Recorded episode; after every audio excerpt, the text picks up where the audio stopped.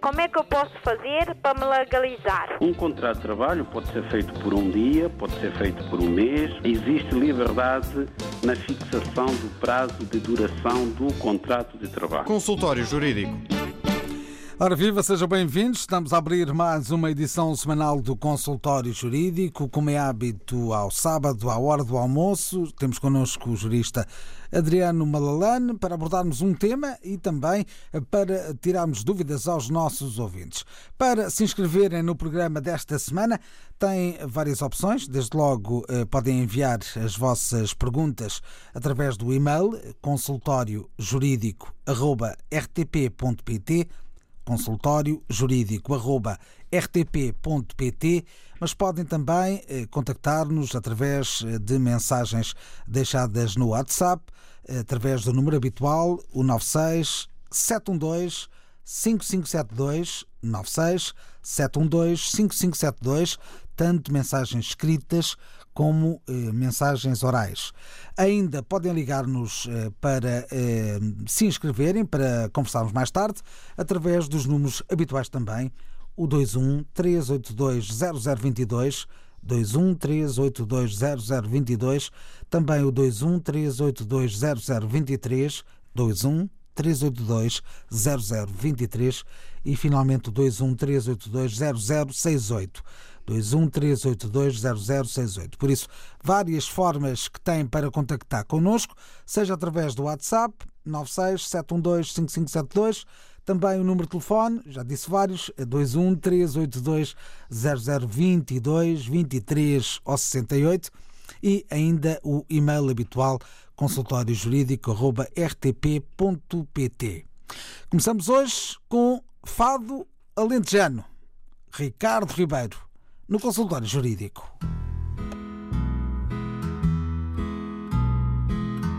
Linda cara que tu tens, já sei. Quando chegas noite fora, à espera à porta de casa, à espera à porta de casa, está o teu pai que te adora. Lindos olhos tem o moço. Eu quando a noite vem chegando para deixar passar a noite, para deixar passar a noite, uma moda eu vou cantando. Muda água as azeitonas, rega bem os teus tomates, tem lá cuidado com a horta.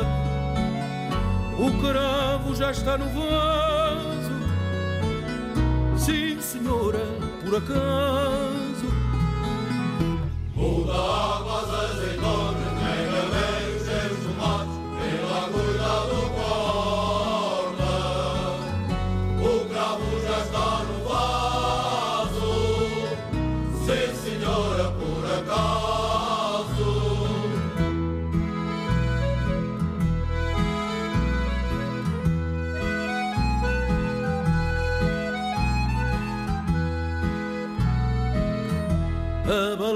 para Lisboa.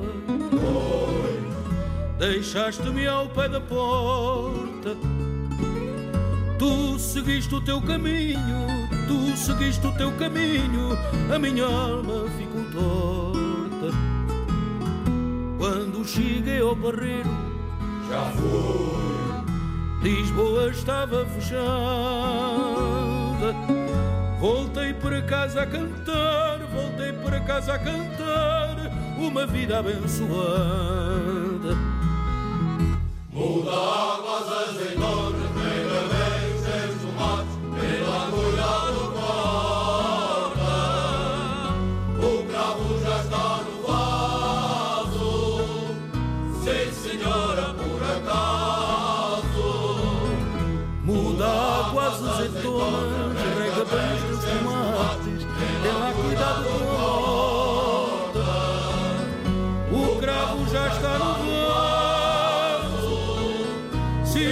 sim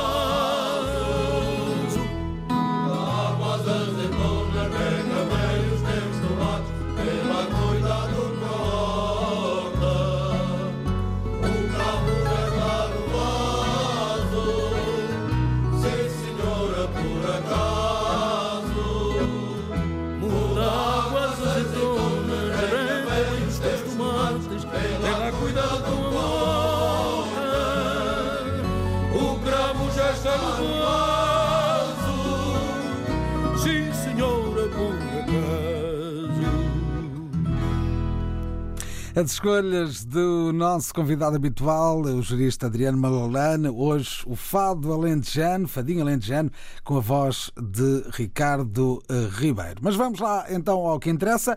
E hoje, eh, doutor, boa tarde, bem-vindo.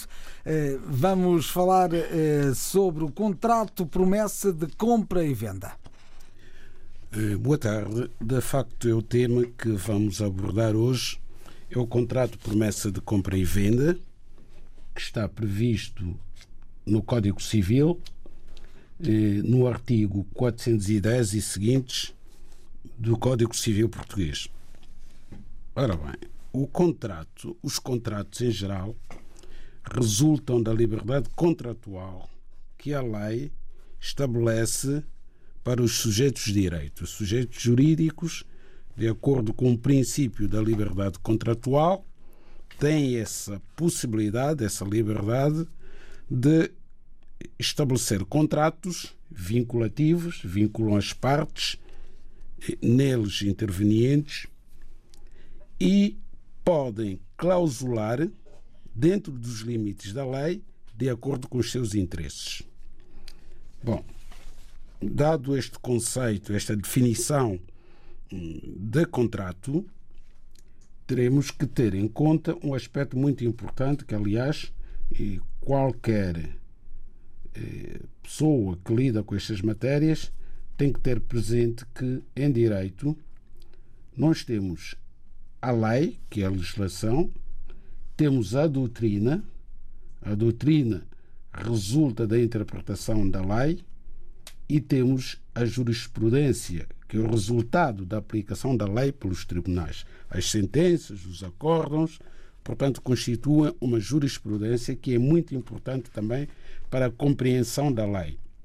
Não basta a doutrina, depois temos que ver como é que os tribunais aplicam a lei e, a partir daí, já podemos regular as nossas relações de acordo com a lei e também respaldando-nos na forma como a lei é aplicada em cada caso concreto pelos tribunais.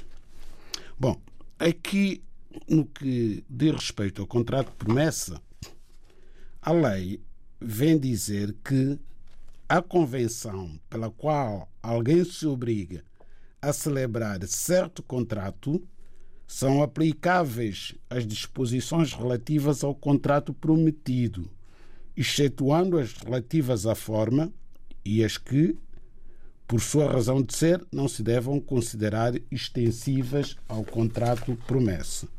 Ou seja, a lei o que pretende dizer é que a lei não pode dar definições, mas resulta do clausulado da lei que o contrato promessa é a convenção pela qual uma ou ambas as partes se obrigam, dentro de certo prazo, isto é muito importante, o contrato de promessa tem que ter um prazo para a celebração do contrato prometido. Portanto, o contrato de promessa seria uma espécie de pré-contrato, aquele contrato que antecede o contrato definitivo. E o contrato definitivo é o que irá permitir portanto, que as partes adquiram os seus direitos, portanto, as, as prestações que estão prometidas no contrato promessa, realizar-se-ão no futuro através do contrato prometido. E no caso de compra e venda de imóveis, não é obrigatório existir um contrato promessa de compra e venda, mas é prática corrente, sobretudo em Portugal, que se celebre este contrato promessa antes do contrato prometido, esse sim que tem que ser eh, feito tem, através de uma escritura pública. É obrigatório, não se pode, digamos assim, alienar imóveis em Portugal, não se pode vender o imóvel ou comprar o imóvel sem ser através de escritura pública. E as escrituras públicas em Portugal são feitas pelos notários. Só no notário é que é possível otorgar uma escritura pública, seja ela qual for, no caso concreto de compra e venda de bem imóvel. Então, voltando ao contrato de promessa, vamos tentar fixar aqui alguns aspectos muito importantes no contrato de promessa. O contrato de promessa de compra e venda de um bem imóvel tem que ser reduzido a escrito. Tem que ser reduzido a escrito e é obrigatório o reconhecimento presencial das assinaturas dos otorgantes. Portanto, as assinaturas terão que ser reconhecidas no notário, para que no futuro não haja litígio entre as partes. É sempre importante, antes das pessoas assinarem um contrato de promessa, ler o contrato de promessa, tentar perceber o que é que está lá escrito e, de preferência, consultar um advogado, porque há vinculações que depois podem ter consequências muito desagradáveis para as partes. É o caso da entrega do sinal. O sinal, quando é entregue, é considerado eh, antecipação de pagamento do preço final. E se houver incumprimento do contrato por culpa de uma das partes, essa parte, esse contraente que tiver incumprido o contrato com culpa, vai sofrer consequências. E havendo sinal, a consequência pode ir desde a perda do sinal, se quem incumprir o contrato promessa for o promitente comprador que adiantou o sinal, pode ir desde a perda do sinal até a restituição do sinal em dobro, se o incumpridor for o promitente vendedor que recebeu o sinal e que se recusa, por vezes, a celebrar o contrato definitivo, a fazer a escritura de compra e venda. Se se provar que incumpriu por culpa própria, então será condenado a devolver o sinal em dobro.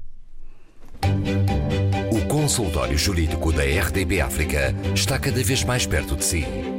Envie as suas dúvidas ao Dr. Adriano Malalane através do e-mail consultóriojurídico.rtp.pt e ouça as respostas ao sábado ao meio-dia na IRDP África. Consultório Jurídico. Estamos aqui para ajudar. Estamos aqui para ajudar e por isso podem enviar-nos também as vossas mensagens através do consultório jurídico.rtp.pt, o e-mail consultóriojurídico.rtp.pt. Podem também inscrever-se para conversarem connosco através das linhas habituais 21 382 0022, 21 382 0023 ou 213820068.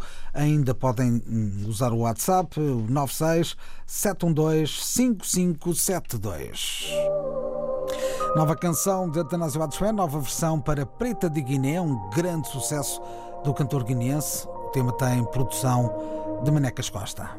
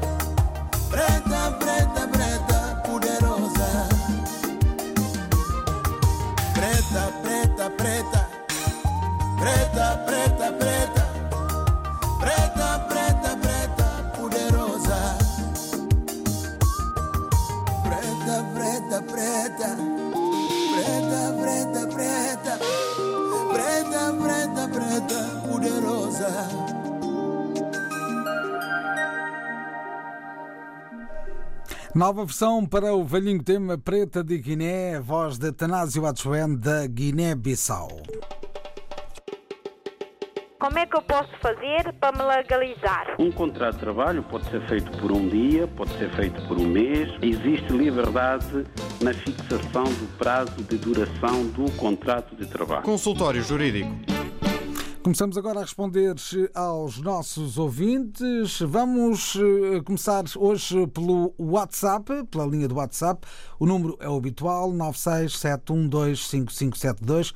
Podem deixar a vossa mensagem. Eh, Talvez começar pela história eh, da ouvinte Ju, que não conseguia ter um número do Centro de Saúde, né, o Serviço Nacional de Saúde em Portugal.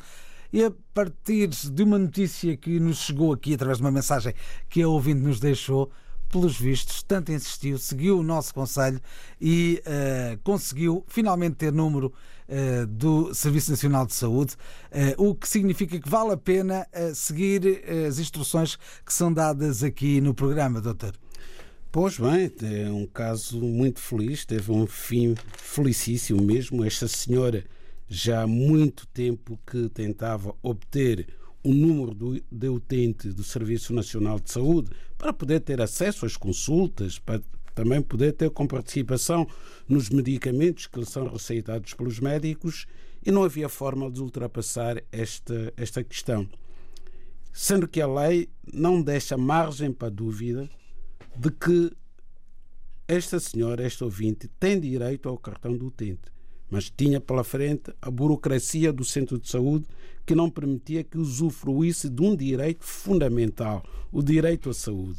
Sobretudo nesta altura da pandemia, é um dos direitos mais importantes. Logo a seguir ao direito à vida, vem o direito à saúde. Portanto, sem acesso aos cuidados de saúde, a pessoa não pode viver. E ainda bem, ainda bem que o ouvinte conseguiu resolver este problema.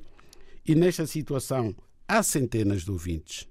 Não tenho dúvida quanto a isso, não tenho a mais pequena dúvida, que continuam a serem confrontados com esta dificuldade de acesso aos cuidados de saúde.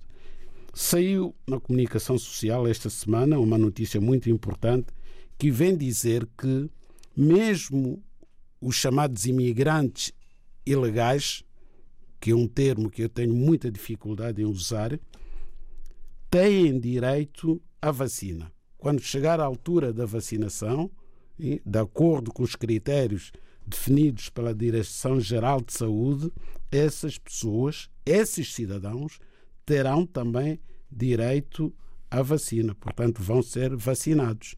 E mal seria, não é, que toda a população portuguesa e os estrangeiros com autorização de residência fossem vacinados e continuasse uma franja de cidadãos sem acesso à vacina apenas e só porque ainda não têm autorização de residência em Portugal. A mesma ouvinte eh, lembra que eh, a orientação que lhe tínhamos dado aqui no programa eh, foi que apresentasse uma denúncia eh, à Provedora de Justiça, com conhecimento para o Ministro da Administração Interna, também Ministro da Saúde, e o que é certo é que a resposta que teve foi, de facto, o- a atribuição do número de, de SNS, Serviço Nacional de Saúde, e também o título de residência. Por isso, é um dois em um de bons resultados. Está de parabéns, está de parabéns ao nosso ouvinte e oxalá eh, os outros ouvintes também, que estão na mesma situação, consigam a partir de agora, não é? Com base neste exemplo concreto, serem mais proativos. Muitas vezes é o que falta. É o que falta, É as pessoas não ficarem à espera e tentarem resolver o seu problema. o seu problema. Por falar em problemas, vamos ouvir o que tem a dizer o próximo ouvinte. Muito boa tarde, Dr. Adriano Malan. Muito boa tarde. Eu sou o senhor, senhor Abdullah. Eu estou questão de perguntar. Eu estou aqui desde 91. Depois, 93, tem documento. Eu estou a perguntar se dá para quero fazer uh, um documento português.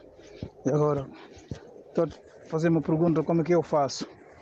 Pronto, como é que eu. Pronto, para, para fazer, para ser documento português. Pronto, essa é a minha questão. Está bem? Senhor Dr. Magal. Eu acho que está clara a questão colocada pelo nosso ouvinte. Sim, o senhor Abdullah Injai, da Guiné-Bissau, está em Portugal desde 1991. Já podia ser português há muitos anos. Talvez tenha havido aqui a tal falta de proatividade para resolver os problemas. Porque desde que este consultório jurídico existe há 20 e alguns anos, temos falado sempre nesta questão de acesso à nacionalidade portuguesa, em que temos reiterado que as pessoas que completem cinco anos de residência legal em Portugal têm direito à nacionalidade portuguesa. Portanto, o importante é que estejam a viver em Portugal e tenham autorização de residência há pelo menos cinco anos. A partir daí, é só reunir os documentos necessários, que não são tantos quanto isso, é apenas e só a certidão de nascimento do país de origem e o certificado do registro criminal devidamente legalizados nas missões consulares portuguesas pelo mundo fora. Com esses dois documentos, é só apresentar um pedido na Conservatória dos Registros Centrais, acompanhado de quê? Acompanhado do pagamento de emolumentos no valor de 250 euros. Um ano depois, a pessoa é cidadã portuguesa. Por isso tem que ter um, algum trabalho, mas com certeza vai resolver o seu problema. Sem dúvida. Sem dúvida. Voltamos ao WhatsApp e já vamos daqui a pouco também ler mensagens que temos hoje do uh, correio eletrónico. No WhatsApp chega-nos a uh, história de Flávio Rodrigues. Uh, sou angolano, residente em Portugal, com cartão de residente há três anos. tive um filho aqui em Portugal que vai fazer dois anos dentro de um mês. Gostava de saber se ele tem direito à nacionalidade ou residência permanente e, se sim, se eu conseguiria também uma residência permanente ou nacionalidade. É a pergunta eh, deixada pelo ouvinte Flávio Rodrigues. Os dados essenciais: tem cartão de residente há três anos, hum, teve um filho em território nacional há dois anos. Eh, pergunta se tem direito à nacionalidade ou residência permanente uh, se a criança tem direito à nacionalidade e residência permanente e se sim, se ele, por uh, acréscimo, se uh, teria também residência permanente ou nacionalidade. Bom, vamos começar pelo pai. Uh, o senhor Felisberto. Flávio. Flávio. Flávio Rodrigues. Ah, Flávio Rodrigues. Pois, vamos começar pelo pai, que é o senhor Flávio Rodrigues. É residente legal em Portugal há três anos portanto é cidadão angolano e tem autorização de residência há três anos. Bom, esta autorização de residência é temporária. Só quando completar cinco anos de residência legal é que passará a ter uma autorização de residência permanente.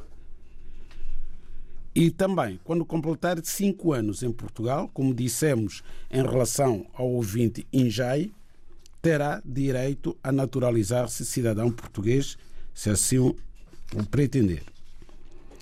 Bom, no que diz respeito ao filho, quando o filho nasceu, há dois anos atrás, o pai só tinha um ano de residência legal em Portugal.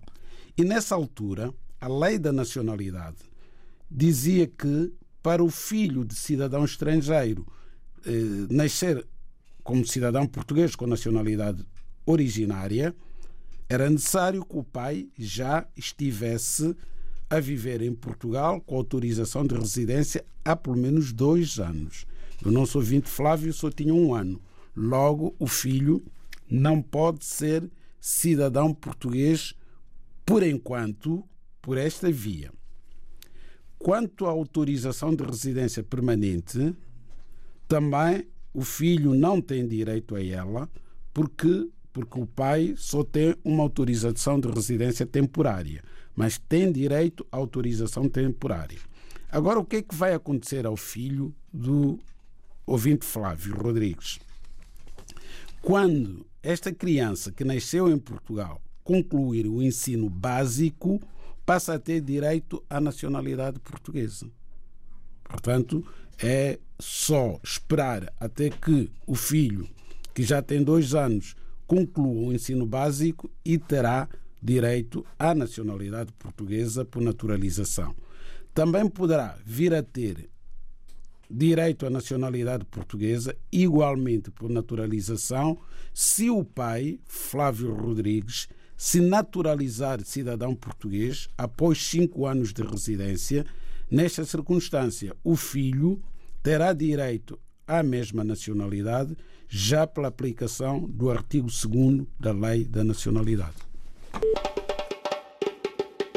Como é que eu posso fazer para me legalizar? Um contrato de trabalho pode ser feito por um dia, pode ser feito por um mês. Existe liberdade na fixação do prazo de duração do contrato de trabalho. Consultório Jurídico. Estamos no consultório jurídico desta semana. Trazemos a antena às dúvidas dos ouvintes. Oportunidade para conversarmos agora com Ivan Campos. Ora, viva Ivan, boa tarde, bem-vindo. Sim, sim, boa tarde. Quer contar-nos a sua história? É, sim, sim. Em primeiro lugar, aproveito a agradecer pela vossa disponibilidade em ajudar as pessoas esclarecendo as coisas. É a nossa obrigação, é a nossa função. Ah, Então, a minha história é a seguinte, é que eu estou numa empresa trabalhando assim com um contrato part-time. E aí eu pedi para me mudarem um contrato de part-time para full-time. Mas só que me disseram, se vão mudar o contrato, que a contagem vai se começar, que vai ficar tipo eu sou novo da empresa, comecei a entrar, estás a ver? E a minha preocupação é saber o que é que a lei prevê quanto a essa situação. Porque o que eu estava pensando é que eu vou continuar com os meses passados. Mas me disseram que não. Vai ser tipo o primeiro mês na empresa. Não sei se fiz Diga-me só uma coisa, Ivan. Há quanto tempo é que está na empresa? Uh, já há quatro meses com part-time. Com contrato part-time. Muito bem. Sim. Obrigado, Ivan. Já lhe vamos responder à sua questão. Ah, Obrigado, igualmente. E bom trabalho. Obrigado. Aqui está a questão levantada pelo ouvinte Ivan Campos. O que é que lhe parece, doutor? Eh, Parece muito fácil de, de ver que o contrato é o mesmo. Portanto, o ouvinte Ivan Santos está a exercer uma determinada atividade profissional, vai continuar com a mesma categoria, com as mesmas responsabilidades, com o mesmo superior hierárquico. A única alteração que vai ocorrer é que, em vez de estar a tempo parcial, passa a estar a tempo inteiro, mas o contrato é o mesmo. Há, por isso, uma continuidade do contrato que já tinha. Desde o primeiro dia. E a nível de direitos, por exemplo, férias? A nível de férias, essa questão. Se calhar não se coloca, porque se estava ah, em part-time, em regime part-time, se calhar não tinha direito a férias. Não, tem direito, Tem a, direito a férias, férias, é Tem mesmo. direito a férias. Só que aqui eh, as férias vencem-se sempre no início do ano, não é? Eh, Vencem-se no início do ano. Eu não sei quando é que o ouvinte começou a Há trabalhar. quatro meses. Há quatro meses. Ora bem, se começou há quatro meses, tem efetivamente direito a férias. Porque as férias não estão dependentes da circunstância do contrato ser a tempo inteiro ou ser a tempo parcial. Quer eh, a tempo inteiro, quer a tempo parcial, a pessoa tem direito a férias. O que vai alterar-se aqui é a remuneração, mais, mais nada. E o número de dias é que tem direito. Ah, e o número de dias de férias, exatamente. E- mas a remuneração é o primeiro aspecto logo. É suposto passar a ganhar o dobro. Mas, é? mas o contrato é o mesmo. Que é O isso contrato é é o mesmo, É o não que pergunta ao ouvinte se Exato. perde direitos ou não perde direitos. eh, mas também estamos a falar de quatro meses. Sim, sim, seja Também é como for. recente. Seja como for, é relevante, porque até pode estar em período experimental. Está a ver essa questão do período experimental? Ou seja, pode ser despedido. Pode ser despedido, exatamente. Se aceitar que está a começar um novo contrato, eh, no dia seguinte pode ser despedido. Um mês depois, dois, três. Agora que o período experimental até chega a seis meses, quer dizer, continua precário por muito mais tempo. O consultório jurídico da RDB África está cada vez mais perto de si. Envie as suas dúvidas ao Dr. Adriano Malalane através do e-mail consultóriojurídico.rtp.pt e ouça as respostas ao sábado ao meio-dia na IRDP África. Consultório Jurídico. Estamos aqui para ajudar. Estamos aqui para ajudar e é o que fazemos também ao telefone. Vamos exatamente às linhas eh, telefónicas, o 213820022, 213820023 e também o 213820068. Do outro lado, quem está? Boa tarde. Boa tarde. Como é que se chama? Chamo Armando Pereira. Orlando Pereira? Armando, Armando, Pereira. Armando Pereira, desculpe. Quer, quer contar-nos a sua história? Sim, a, a, a, questão que eu tenho é a seguinte. Uh, portanto, uma pessoa desempregada, né? mas está, uh, tem um contrato part-time a fazer no outro lado, tem a sua mulher na Guiné e quer trazer, quais são os critérios que pode utilizar? Está desempregado, mas tem um part-time, então não está desempregado. Então, sim, tem um contrato part-time. Então tem um contrato part-time, que é um contrato de trabalho em part-time. Sim, sim, sim. E quer, está a perguntar quais as condições para trazeres a sua esposa que está em território da Guiné-Bissau. Sim, sim. É isso. É. Há, há, quanto tempo, há quanto tempo é que está nesse contrato? Já um ano. Um ano. É, o que significa que já tem é, um rendimento fixo e já tem IRS também? Já tenho. Já tem IRS? Sim, sim. Muito bem, penso que seja suficiente. Vamos, vamos tentar responder à sua questão. Muito obrigado por ter ligado. Obrigado, então. Vamos, doutor, tentar esclarecer este nosso ouvinte. Senhor Armando Pereira, portanto, está a trabalhar em Portugal, tem um contrato de trabalho a tempo parcial e já está há um ano a exercer a sua atividade profissional. Qual é a questão que se coloca em relação ao reagrupamento familiar? Porque é vontade deste ouvinte Armando Pereira trazer do seu país de origem, que é a Guiné-Bissau, a sua esposa que lá se encontra. O que é que o CEF vai exigir? Primeiro, que esteja em situação legal no país, isto é, tenha autorização de residência válida.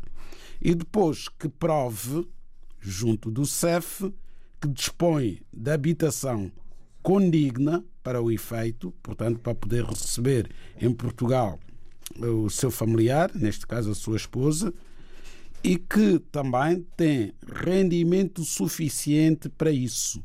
Portanto, aqui é importante ver quanto é que está a oferir mensalmente e está declarado depois no seu IRS que já apresentou, para o CEF ver se estão reunidos os critérios, os pressupostos legais necessários para beneficiar do reagrupamento familiar. Se o seu rendimento for muito baixinho, não vai poder trazer a sua esposa. Vai ter que arranjar um complemento salarial, talvez tentar trabalhar noutra parte do, do dia em que não está ocupado ao abrigo deste contrato, para que o seu rendimento possa andar perto dos 600 euros, 700 euros, porque se for inferior a esse montante, pode não obter autorização para trazer a sua esposa para Portugal. Há aqui uma nota que é esses complementos eh, de, de rendimento têm que ser eh, devidamente legalizados. Tem que ser declarados. Tem que ser declarados. Que ser se não forem declarados, é como, é como se não tivesse não, nada. Não existisse. O CEF só vai trabalhar com base nos rendimentos declarados eh, na segurança social e nas finanças.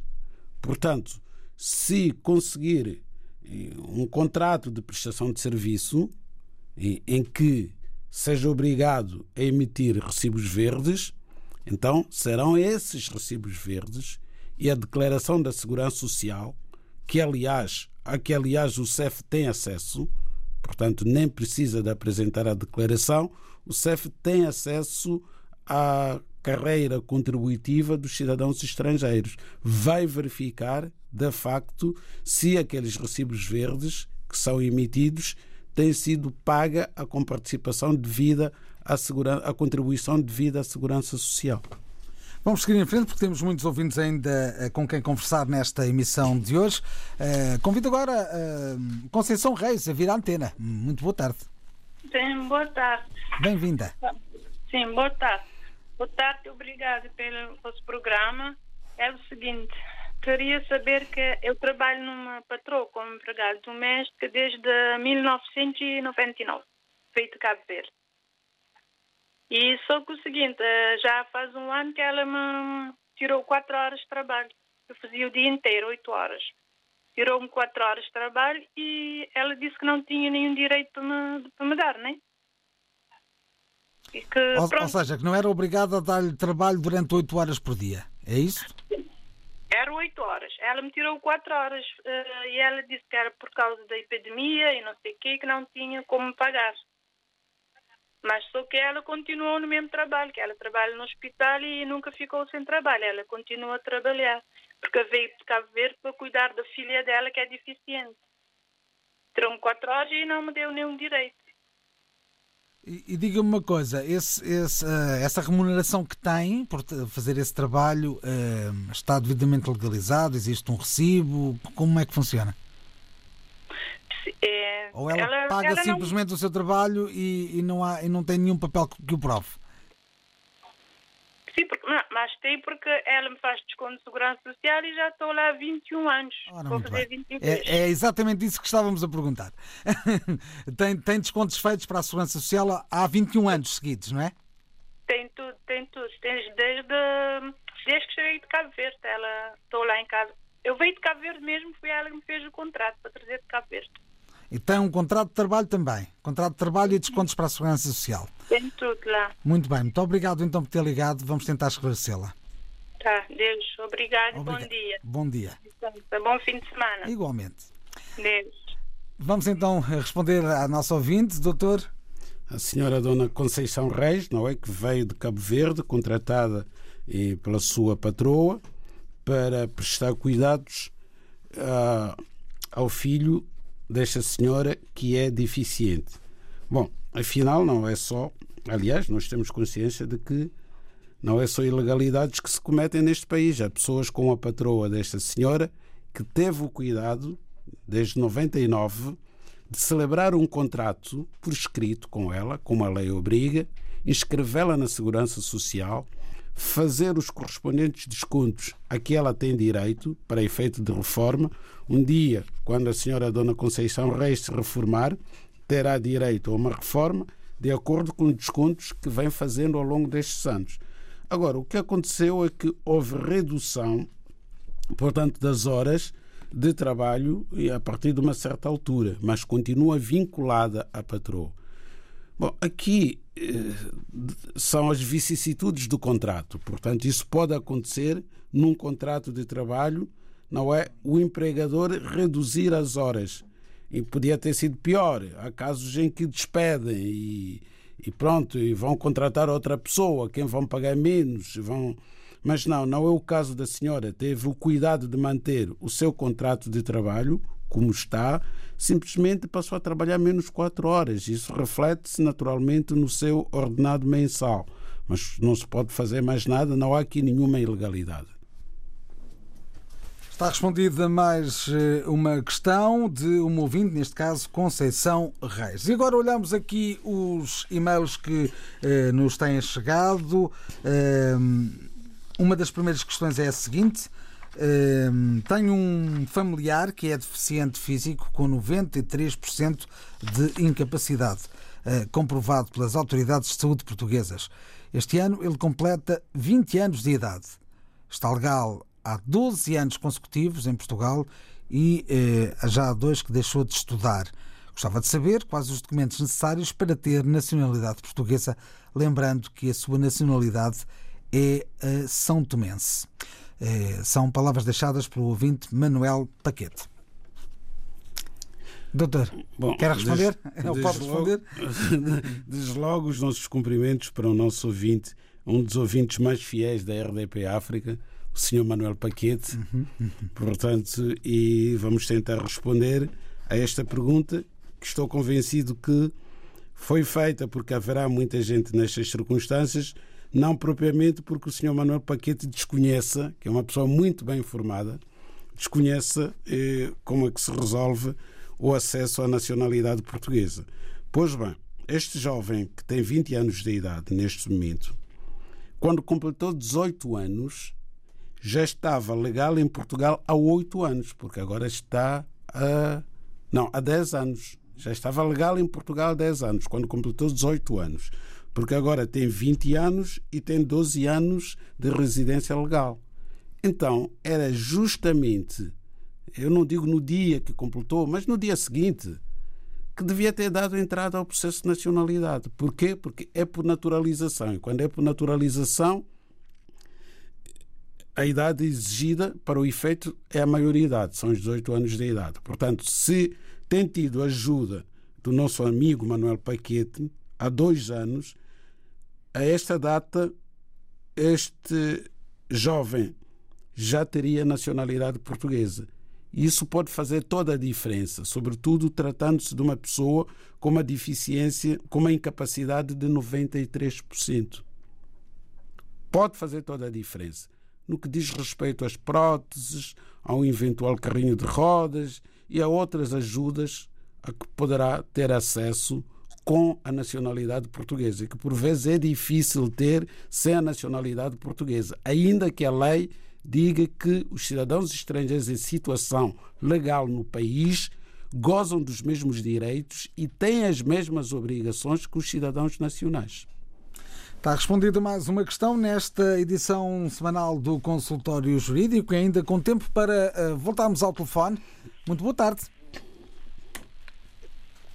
Muito boa tarde. Como é que se chama? Uh, Domingos Manuel, boa tarde, tudo bem? Tudo bem. Senhor Domingos uh, Manuel, conte-nos a sua história. Ok, vou ser breve. Liga aqui da Leandra, já tenho ligado algumas vezes. A questão é a seguinte. Diga. É que a minha mulher pediu a nacionalidade portuguesa, como já tem explicado em 2011, e nós agora vamos cancelar esse processo. E já reconhecemos os novos documentos em Angola. Só gostaria de saber esse, esse reconhecimento dos documentos, qual é a validade. Porque antigamente tinham três meses, que eram os 90 dias. Visto estamos na situação da pandemia, há dificuldade em trazer os, os papéis originais, gostaria só de saber qual é a validade nessa situação. Muito bem, vamos responder. Muito obrigado por ter ligado. Obrigado, é com licença. Uh, doutores, mais um caso que tem sido recorrente nas últimas semanas e que tem a ver exatamente com o tempo que estamos a viver. Sem dúvida. E os documentos para efeito da nacionalidade, como referimos desde o princípio deste programa, são a certidão de nascimento do país de origem do requerente e o respectivo certificado do registro criminal. A certidão de nascimento tem a validade de seis meses. O certificado do registro criminal tem a validade de três meses. Bom, parece-me tempo suficiente, mesmo com a pandemia, para, desde a emissão destes documentos. Aliás, conta estes prazos contam a partir da legalização dos documentos, os carimbos do consulado. Portanto, mantêm-se estes prazos, porque isso já tem a ver com documentos do estrangeiro, não são documentos portugueses. E tem que ser, e faz sentido que assim seja, porque hum, tem a ver com, com normas que, que têm na sua, na, sua, na sua razão de ser a necessidade de confirmar, por exemplo, a certidão de nascimento do estado civil da pessoa. Porque entende-se que seis meses é o prazo máximo, não é? Para a pessoa se manter num determinado estado civil. Não quer dizer que eh, depois de extrair a certidão de nascimento e que eventualmente apareça como solteiro, não possa casar nesse prazo de seis meses. Mas um prazo tinha que ser fixado, não é? Foi uma opção legislativa. Entendeu-se que a validade de uma certidão de nascimento são seis meses e que de um certificado de registro criminal são três meses. E sendo cidadão angolano, também tem a possibilidade de pedir o registro criminal no próprio consulado aqui em Portugal. Portanto, não vejo aqui muita dificuldade em apresentar estes documentos dentro do seu prazo de validade. Ainda uma última história que nos chegou uh, pela internet, uma história longa, vou tentar aqui resumi-la. Uh, Chamo Maria Manuela Almeida Silva, sou professora da Universidade de Lisboa. Uh, farei este ano 65 anos de idade. Nasci em Angola, filha de mãe nascida em Porto Ambuim uh, e de pai nascido uh, no Porto, que foi para Angola trabalhar no país ou no território. Em, em 1961, eu, a minha mãe e outra filha viemos para Portugal para estudarmos. O meu pai continuou em Angola. Em 1975 eh, estava eu pronta para entrar na faculdade em Portugal.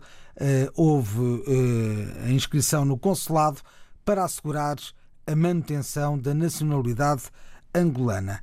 De lá para cá tem havido várias viagens a Angola, mas o que é certo é que esta ouvinte nunca conseguiu ter direito à nacionalidade angolana. Em 2018, já muito recentemente, já apresentou, entretanto, vários pedidos de nacionalidade angolana, terá nacionalidade portuguesa, porque é filha de português natural do Porto, e pediu então que lhe fosse dada também a nacionalidade angolana. Em 2018 entregou novos documentos, certidão de nascimento da mãe, certidão de nascimento dela, ainda do casamento dos pais e obteve um BI do Arquivo de Identificação de Angola. Havia, no entanto, um erro, um erro no nome. Em vez de AS, estava escrito OSSI, OSSI e por isso devolveu o BI e foi pedida a correção. Desde aí até agora tem apenas um recibo talão do Ministério da Justiça para levantamento do BI. Uh, e foram-lhe dadas duas informações: que não tinha direito ao BI e que o nome havia sido riscado a vermelho no computador. Que o prazo do levantamento do BI tinha sido caducado. Uh, entretanto, deu-se a pandemia e uh, ficou de mãos e pés atadas. Agora quer, está a pensar em criar um negócio em, em Angola e, e, com certeza sem, ser, sem ter nacionalidade angolana terá muito mais dificuldades e essa é a questão dela. Uh, o que é que pode fazer perante uh, uma situação deste género? E temos dois minutos para responder. Aqui a senhora professora Manuela Almeida e Silva, não é? Professora da, Faculdade da Universidade Nova de Lisboa. Portanto, é um quadro angolano. É uma pena, de facto, que isto esteja a acontecer.